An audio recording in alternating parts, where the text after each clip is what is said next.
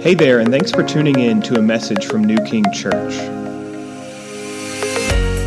We're a church located in South Burlington, Vermont, and our prayer is that this resource would help you find and follow Jesus. If you want to know more about our church and the ministries we have, check us out at newkingchurch.com. Remain standing if you would as we hear from Genesis 43 and 44. Good morning. My name is Arabella Hubbard, and today's readings will be from uh, Genesis 43 and 44. Uh, and when I finish, I'll say, This is the word of the Lord, and if you will, please respond with thanks be to God. Now the famine was severe in the land, and when they had eaten the grain that they had brought from Egypt, their father said to them, Go again, buy us a little food. But Judah said to him, the man solemnly warned us, saying, You shall not see my face unless your brother is with you. If you will send our brother with us, we'll go down and buy you food. But if you will not send him, we will not go down. For the man said to us, You shall not see my face unless your brother is with you. Israel said, Why did you treat me so badly as to tell the man that you had another brother? They replied, The man questioned us carefully about ourselves and our kindred saying, Is your father still alive? Do you have another brother? What we told him was an answer to those questions. Could we in any way know that he would say, Bring your brother down? And Judah said to Israel, his father, Send the boy with me, and we will arise and go, that we, w- we may live and not die, both we and you, and also our little ones.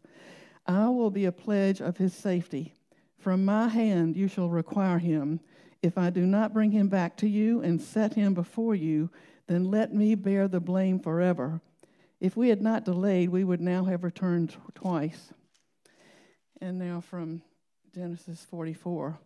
Um, the brothers go back to buy more food, taking Benjamin with them. And as they're returning to Jacob, Joseph's men follow them and catch up with them and demand to see what's in their packs. And they find Joseph's silver cup in Benjamin's pack.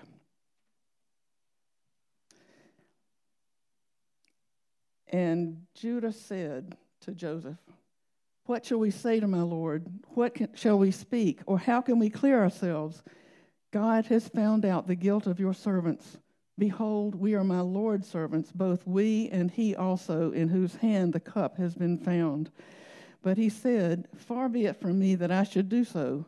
Only the man in whose hand the cup was found shall be my servant. But as for you, go on up, up in peace to your father. Then Judah went up to him and said, O my Lord, please let your servant speak a word in my Lord's ears, and let not your anger burn against your servant, for you are like Pharaoh himself. Now therefore, please let your servant remain instead of the boy as a servant to my Lord, and let the boy go back with his brothers for how can I go back to my father if the boy is not with me? I fear to see the evil that would find my father. This is the word of the Lord. Thanks be to God. Morning. How we doing? Anybody going to watch the Super Bowl today? No. Not many of you? Okay. Um, we got a we got a, a big piece, a big chunk of scripture to go through today. So go ahead and open up your Bibles uh, to Genesis chapter 43. We're gonna really do a flyover of those two chapters. I'm gonna. It's a lot of narrative, and it all really started last week. If you were here last week, if you weren't here last week, don't worry. Um, I'm gonna try and make it so you're not lost. But um, last week is when this story really got going, where these these brothers, um, the sons of Jacob, 10 of them, 10 of the 12, uh, they go to Egypt to buy grain because, um, a little bit more backstory, uh, there's this huge famine that's taking place. And, and the Lord has, has sent Joseph ahead of the brothers um, into Egypt and, um, and given him this, exalted him to this place where he's actually acting as the savior of the world um, by, by storing up grain during seven years of plenty um, before these seven years of famine. So, so the brothers have gone to Egypt once, they've come back, and now they're running out of food, and, uh, and they've got to go back and get more. And that's where we picked it up this morning. Um, and um, what we learned last week is that God is really using Joseph, and, and the brothers don't know that it's their brother Joseph yet. Uh, they still think he's just this Egyptian official. But the Lord is really using Joseph to open up these guys, their hearts, expose their, their guilt, their sin um, that's there. And he's doing this very lovingly and intentionally to bring about a transformation in their lives. Last week, uh, Luke did a great job talking to us about the, the concept of, of good guilt. There's a good, healthy kind of guilt that we experience for sin that drives us to the Lord for healing and forgiveness. Um, there's, there's negative guilt, negative shame, but he talked about that last week.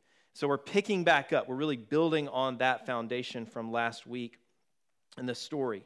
Um, so let me pray for us one more time, and then, and then I'll, I'll jump into this story. Father in heaven, I thank you so much for this incredible story, for what it has to teach us. I thank you for the power of your word. I thank you for every single person that's here today. I trust that not one is here by accident, that you've been working and, and are working in every life in this room. And, and I trust that you have some very specific things to say to each one of us through your word.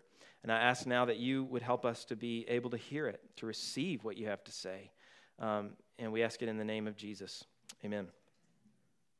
So the the summary of these these brothers is that they're they're a pretty rotten bunch, scoundrels. Now you took my word, um, but they're scoundrels, and um, and so what we've seen so far in the story, if you've been following along, is that these guys sold their brother Joseph into slavery in Egypt. Um, I mean, they, they completely ignored his pleas for mercy. They sell him for a few pieces of silver. They don't like him because Joseph is the, was the favored son.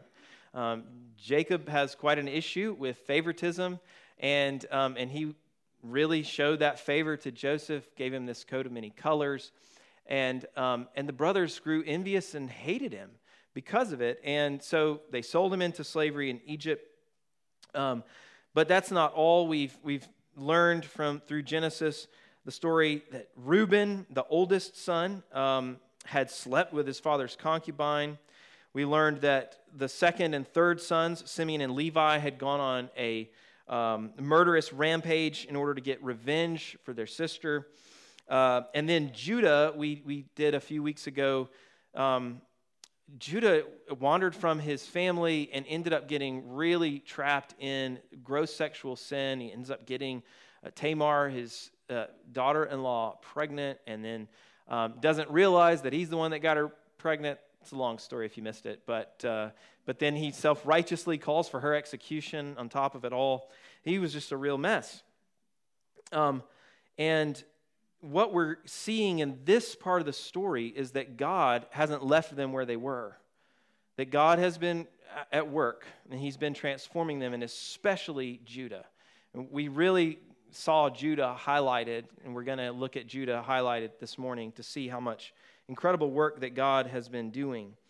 Um, it's, no one is ever too far gone for the God of the universe to do a transforming work in their lives. So I don't know where you are this morning. I don't know how far you feel from the Lord or what you feel like you've done, um, but you're not too far from God. You're not too far gone for the Lord to do a real work in your life. And I believe the fact that you're here this morning is even a part of that. Um, so, so here, here we are. Um, they're, they're getting sent back, um, and Judah steps up and takes the lead. And that's our first scene. I want to look at that first scene of Judah stepping up and taking the lead um, when th- their father Jacob says, I'm not sending Benjamin with you, right? I can't send, I can't let him go. He's my favorite now. Um, I can't let him go. And, you know, all of a sudden we see Judah stepping up. And it, in the first 10 verses of chapter 43, he's essentially saying, we can't go without Benjamin. We're not going without Benjamin. And then we'll, let's pick it up in verse 8. And Judah said to Israel his father, Send the boy with me, and we will arise and go, that we may live and not die. both we and you, and also our little ones. I will be a pledge of his safety. From my hand you shall require him. If I do not bring him back to you and set him before you, then let me bear the blame forever. If we had not delayed, we would have now returned twice. So, what we see with Judah is, is a tremendous change. Um, when we last saw Judah and he was in sin, he's sending his friend Hiram to run his errands and to cover his tracks for him. He's, he's doing everything but taking responsibility for his sin until God does this humbling work in his life. And here we see him stepping up and putting his own life on the line for the sake of his loved ones. He's stepping up and taking responsibility for a situation that it's not his fault that there's a famine. It's not his fault that they don't have food, right? But he's still stepping up and taking responsibility. And, and what that reminds me of is uh, there was a book that I read years ago about manhood, and I believe this is a picture of godly masculinity. The, the definition that I most like is that godly masculinity is the glad assumption of sacrificial responsibility. The glad assumption of sacrificial responsibility. And I think we can look at Jesus as the ultimate, most godly man who ever lived, and we can see this. Um, he stepped up and took responsibility for the sins of the world. And, and he didn't just do that, he gladly did that. It says, For the joy that was before him, he endured the cross. Jesus said, These sins aren't mine, but I will step up and take responsibility for them. Right? That is a sacrificial kind of taking of responsibility. And we see that here in Judah as a type of Christ in this story, that he is gladly stepping up and taking responsibility. We can contrast that with uh, the oldest brother, Reuben, who maybe you remember in the previous chapter, there at the very end, so chapter 42, verse 37, Reuben says, he gets this brilliant idea, um, and he says to his father, Kill my two sons if I do not bring him back to you. Um, but put him in my hands, and I will bring him back to you. So Reuben does not put himself on the line, but he takes his sons and he puts them on the line instead. He's still in self preservation mode, right? How can I survive this and get and take care of business? But Judah is taking responsibility himself. He's saying, Let me bear the blame forever if I don't bring him back. Um, that gets us to the end of scene two, to the end of scene one. So, scene two is they, they go off and they take Benjamin. And so, this is verses 15 through 34. So the brothers return to Egypt with Benjamin. Of course, they bring the money with them that um, Joseph had put back in their sacks. And, um, and Joseph apparently sees them coming from a ways off. He's probably on his way out the door, it seems like. And he says to his servant, Bring them in and, and prepare a feast. Um, and, then, and then Joseph leaves the house. And the brothers come into Joseph's house and they're trembling right? Um, it seems like they're trying not to poop their pants when, they, when they're standing in the house. And the reason is because if you remember, apparently powerful Egyptian uh, leaders had prisons in their basement, right? Potiphar had one, and it looks like Joseph has one as well. Simeon, by the way, poor Simeon, we, ha- we haven't even talked about Simeon, has just been sitting in the prison this whole time. And I think it's so interesting, right, that, that the whole family is just talking about needing to go back and get food. There's no mention of Simeon. It's, it's just like, forget Simeon, but we, we are hungry, so go get some grain.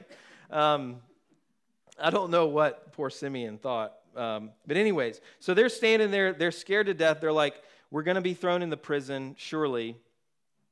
And so they go up to this servant of Joseph's and they say to him, Hey, we brought back the money that was in our sacks. We just we don't want you to think that we stole that, you know, and he says to them verse 23, peace to you. Do not be afraid. Your God and the God of your father has put treasure in your sacks for you. I received your money. And then he brought Simeon out to them, and Simeon praised God. Thank you, Jesus. I'm out of the prison. Everybody forgot about me. Um, so Joseph returns from his, his work, and, um, and they, they have this great feast, right? And Joseph's at the head, and the brothers are all sitting together, and somehow he orders the brothers by their age, right? And they're probably looking at each other like, how did he do that, right? And, and he sits them by their age, and Benjamin gets five times the portion that all the other brothers get. And the reason is very intentional. Joseph is setting them up. He has been, from the very beginning, he has been setting up this great big test. So it's not, he's not just, he's not just giving Benjamin um, more food because uh, he thinks that he, because he likes Benjamin more. He's, he's doing more than that, right? He's, he is poking the bear.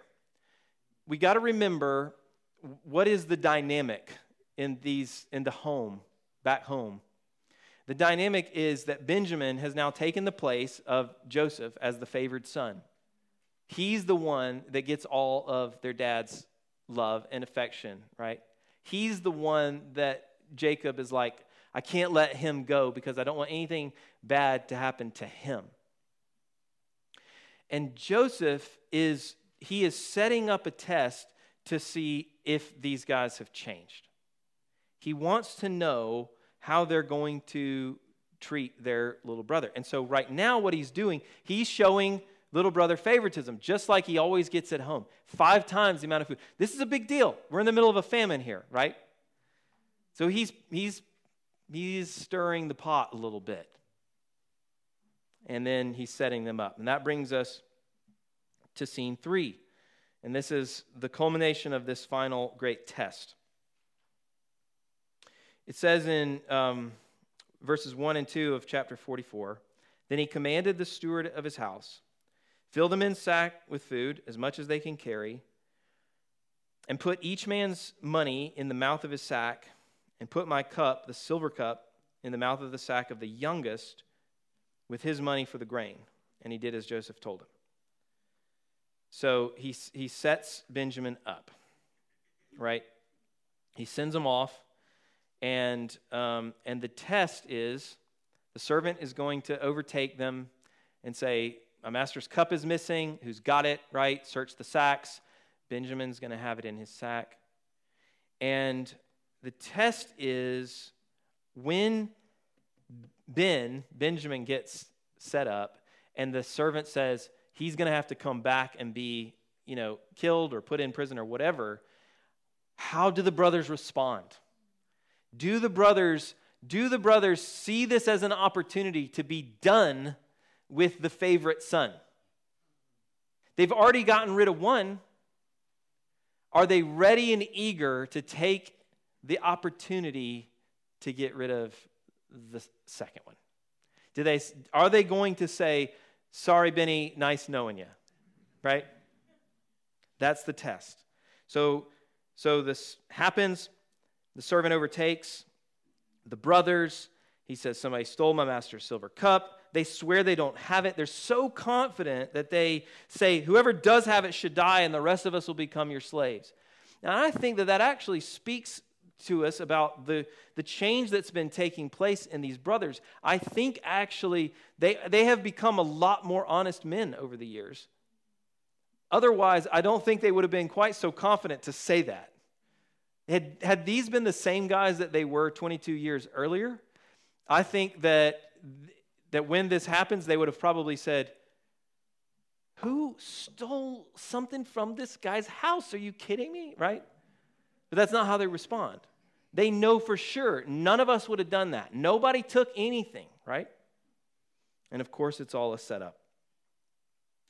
So they confidently lower their sacks to the ground. Benjamin is found with it. The worst possible scenario. And let's see how do they respond. Let's see if they throw Benjamin to the wolves. Genesis 44 verses 13 through 14.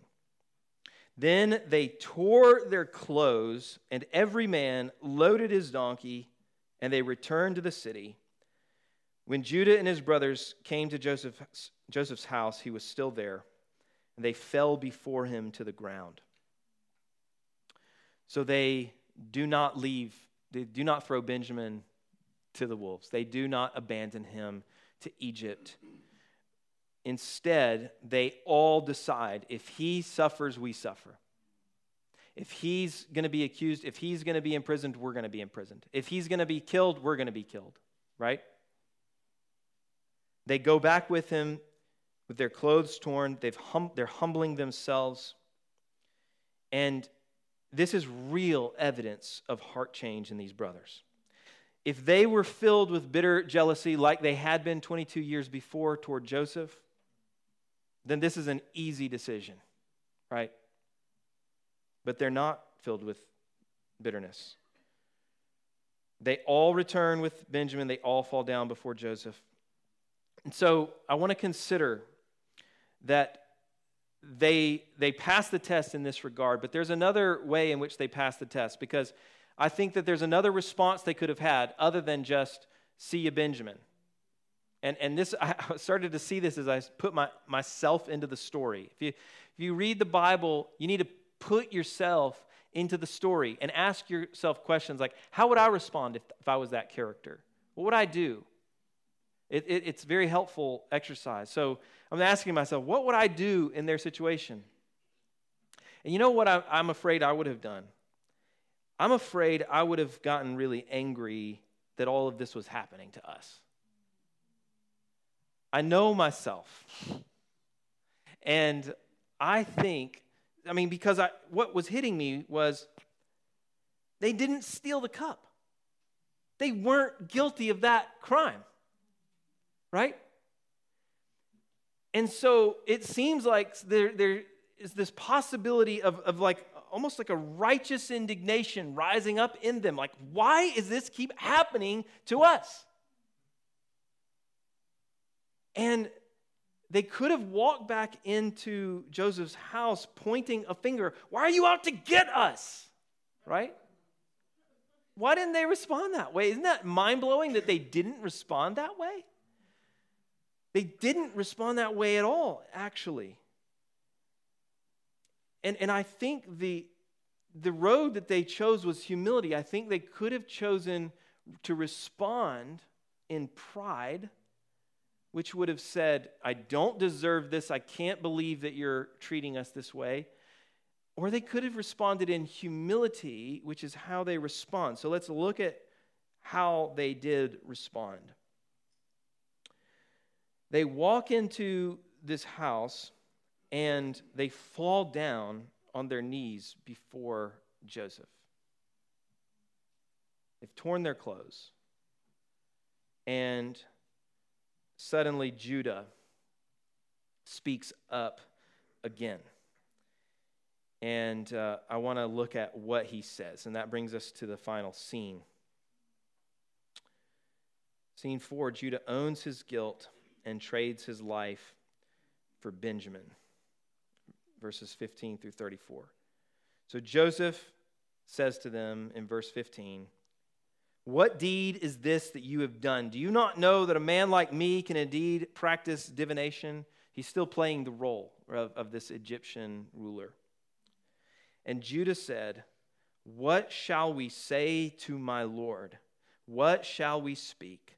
Or how can we clear ourselves.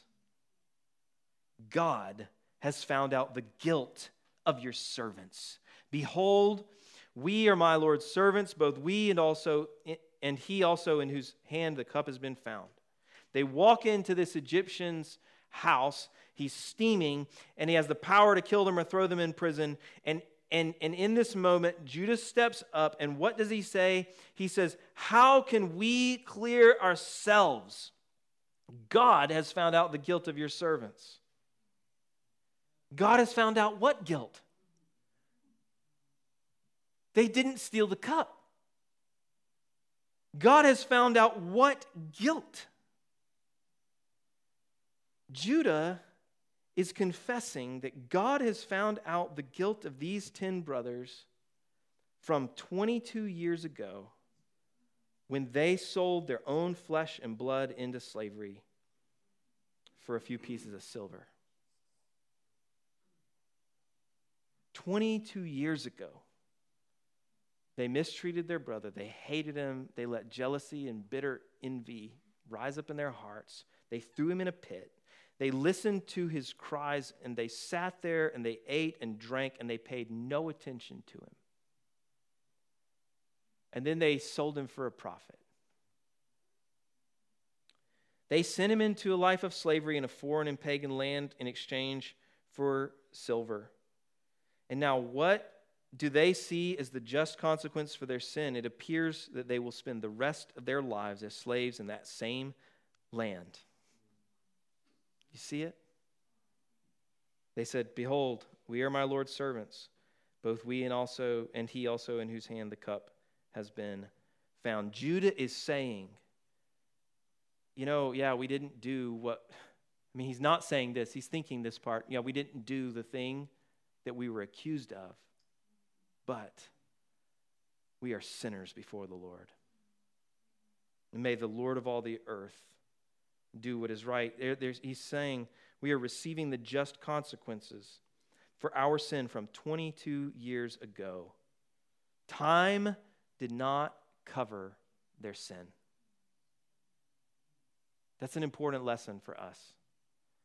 Time does not cover sin. We may forget it, we may push it down, we may hide it, we may act like it didn't happen.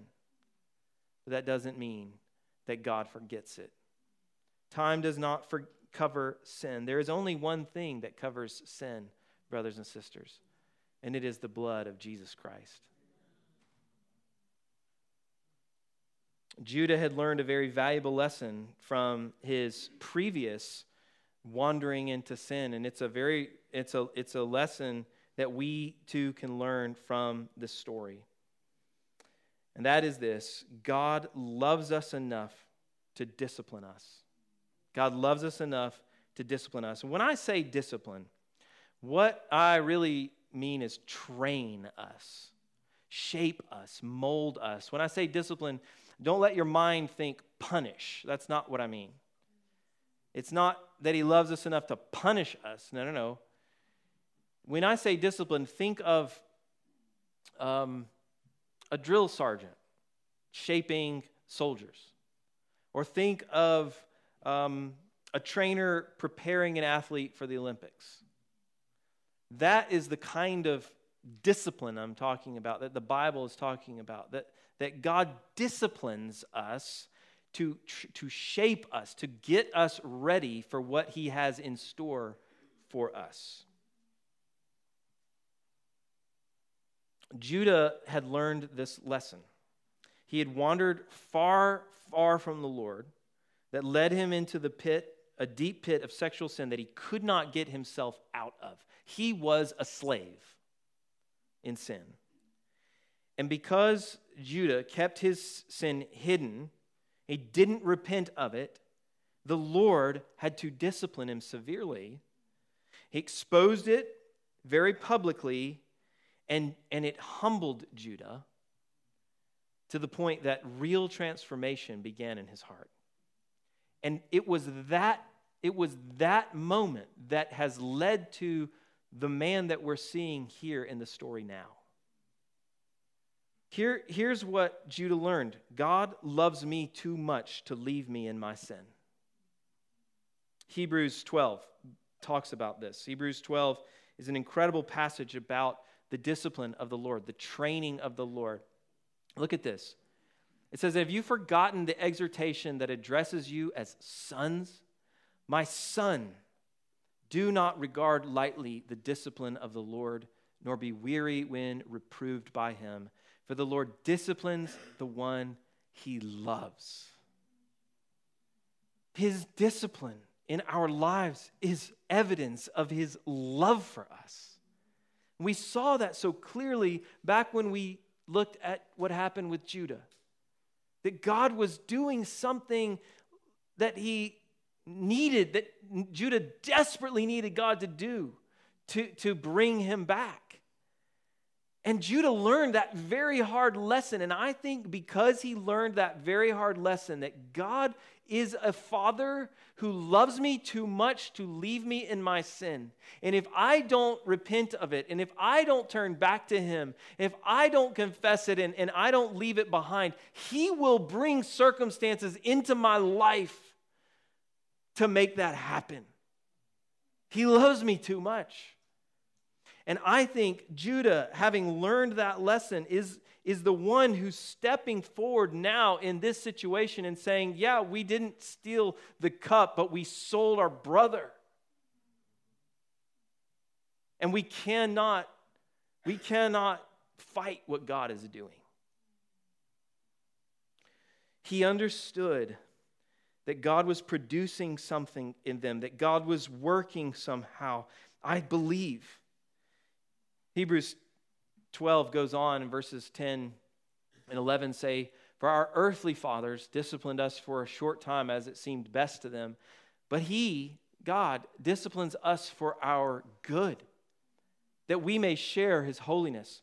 For the moment, all discipline seems painful rather than pleasant, but later it yields the peaceful fruit of righteousness to those who've been trained by it. There's good that comes from all of our pain. If you are a Christian, if you are a son or daughter of God, then every trial in your life is meant to bring about something beautiful. Every hardship that you face is meant to bring about holiness. Because the Father knows that's what we need most. And so we're instructed not to regard it lightly when we're disciplined or to be weary when we're reproved by Him. He knows that it's hard, He knows that we're weak. And so it's so important that we understand this because I think it changes how we respond when He is shaping us, when He is training us. We, we begin to see the things that we go through in life through a different lens. We can, we can actually cooperate with what He's doing rather than kick against the goads. We can humble ourselves and not think that we don't need it, right? And so we see Judah and the brothers following his lead responding with this kind of humble contrition. And let's pick back up in the story in verses 17 and 18, chapter 44. So, Judah tells Joseph that they'll all be his slaves. And Joseph says, Far be it from me that I should do so. Only the man in whose hand the cup was found shall be my servant. But as for you, go up in peace to your father. And Judah says to him, O my Lord, please let your servant speak a word in my Lord's ears, and let not your anger burn against your servant, for you're like Pharaoh himself. Joseph's still not done with the test. He's going to give him another chance. He's going to say, No, no, no, I only want Benjamin. He's the one who stole the cup. He's the one I want. Right? And what follows here in verses 17 or 18 through the end of this chapter is an amazing appeal, a wise and humble appeal by Judah. He's appealing to Joseph's compassion. He's telling him this, this whole story over. He's telling him about their, their old father who's already lost one child, and this, this one, Benjamin, is, is the only other son born from that wife. And he's telling him how much their father loves Benjamin, how his life is wrapped up in the life of Benjamin. It's so interesting that as he talks about this, you hear no hint of bitterness in his voice. And it's so, he, you can just imagine how easily he could have said, Yeah, unbelievably, he, he, he just, he loves him so much He's, he, doesn't, he doesn't have that tone. He says he loves this, this son so much. There's so much forgiveness and release that's taken place, I believe, in Judah's heart where there was once a bitter jealousy toward Joseph because of their father's favoritism, now there is none. He goes on to explain that if he doesn't bring Benjamin back to their father, he's afraid it will kill him. Let's read the last part of this appeal from Judah, verses 31 through 34. As soon as he sees that the boy is not with us, talking about Jacob, he will die. And your servants will bring down the gray hairs of your servant our father with sorrow to Sheol. Your servant became a pledge of safety for the boy to my father, saying, If I do not bring him back to you, then I shall bear the blame before my father all my life. Now, therefore, that therefore is there for a reason, pointing us back to what he just said. Now, therefore, please let your servant remain instead of the boy as a servant to my Lord, and let the boy go back with his brothers. For how can I go back to my father if the boy is not with me? I fear to see the evil that would find my father. Incredibly, Judah offers himself in place of his brother, the brother who is favored by their father, the brother that he could have easily hated out of jealousy as he once hated Joseph. And what he is essentially saying here is I told my father I would bear the blame forever if I didn't bring him back. So here's how that plays out now I will stay here as a slave forever so that he can go free. I'll take his place. So, because of Judah's brave and humble leadership, these brothers pass Joseph's test and they receive an incredible mercy. And we're going to look at that in full next week. Um, these brothers, and Judah in particular, are genuinely changed men. You see that? So, how had God, God done that? God did that. That's how, that's how this story is written. It's to show us God does this. This wasn't just time. They didn't just mature because they were older, they didn't just change because of happenstance. God had worked in their lives. How had He done it? He had used Joseph to discipline them, to train them, to expose expose the sin that was in them, to humble them over it, to cause them to see their desperate need. Right? But that wasn't the first place that it, that it had happened. For Judah, when, when he got Tamar pregnant, God had uncovered his hidden sin and humbled him unbelievably. But it wasn't out of cruelty that he'd done this. It was out of love. Like any good father, he was mercifully disciplining him to bring Judah back to himself. He was working to transform him and ultimately to redeem him. And so, here in this situation, Judah knows how to respond. He, he's been through this and he leads his brothers. As I wrap this up, I want to point out that Joseph and Judah are both types of Christ. And, and, and if we look at each one of them, we're going to see two ways that we can respond to this story. First, Joseph as a type of Christ. Joseph, like Joseph, Jesus wisely disciplines us to help us to see our sin and our need for Him. Out of love, He trains us, He disciplines us to humble us so that we can receive his mercy and forgiveness. Joseph is a type of Christ in this story in the way that he is disciplining these brothers. Our Lord uses all of the difficulties in our lives, both big and small, to train us for godliness. Everything that comes our way is measured to produce what he wants to produce in us. And when we begin to see it that way, we can learn to receive his loving discipline rather than to kick against the goads. One of my favorite quotes on this is from the, the old preacher Charles Spurgeon, a man who suffered a great deal in his ministry and in his life.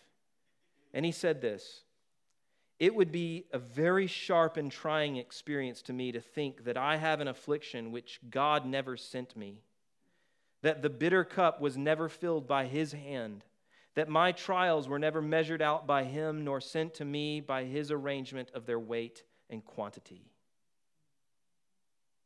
What Charles Spurgeon is saying is that every affliction that we face is perfectly measured by a loving Savior to produce eternal fruit in our lives.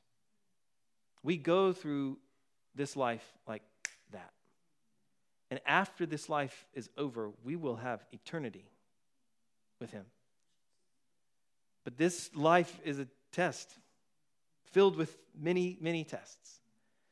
And not one of those tests, not one hardship, not one difficult day is unintentional or without purpose. There is purpose in all our pain, purpose in all our suffering. And that steels our spines so that we can go through it. In Hebrews chapter 12, I encourage you to look at that on your own. The response that the writer of Hebrews gives, he says, after he talks about the discipline of the Lord, he says, Therefore, here's in response, therefore, lift your drooping hands. Lift your drooping hands and strengthen your weak knees and make straight paths for your feet. Keep marching on toward Christ. Don't hang your head. Don't respond with bitterness but respond with humility and run to him. So Joseph is a type of Christ in that way, and we need to respond rightly. And Judah is a type of Christ. Just as Judah offered himself in Benjamin's place, Jesus offers himself in our place. Rather than letting us take the punishment that we deserve, Jesus suffered on the cross for our sins. Like Judah, Jesus stepped forward and said to the Father, I will take the blame for their guilt. I will die in order that they may live. So, how do we respond to this? Well, I think we respond in two ways. One, when we see, if we see circumstances in our life now or in the days ahead, that it appears that God is shaping us, training us, molding us, humbling us, bringing us back to Him, then don't regard it lightly. Don't despise the discipline of the Lord. Don't be weary when reproved by Him. He loves you, He is doing it out of love. So humble yourself, run to Him, and pour, and He will pour out mercy upon you. Do you understand why that mercy is available to you? Do you understand why so much mercy is available to every one of us? It's because our big brother Jesus offered himself in our place so that we could be forgiven and set free. Let's pray together. Father in heaven, God, it is not easy when we face trials of various kinds to cooperate with what you're doing in our lives. But I pray, oh God, that we would be a people who could, like Judah, kneel before you and say, How can we clear ourselves? But God, we thank you that we do not have to clear ourselves that there was one, Jesus Christ, our Lord, who stepped up and said, I will take responsibility for the sins that they have committed. I will go to the cross in their place. I will take their sins upon myself. I will die the death they deserve in order that they might live the life that I deserve. Thank you, Jesus, for what you've done for us on the cross. I pray that every person in this room would accept it by faith, would receive it, and would follow you the rest of our lives. We pray it in Jesus' name. Amen. Amen.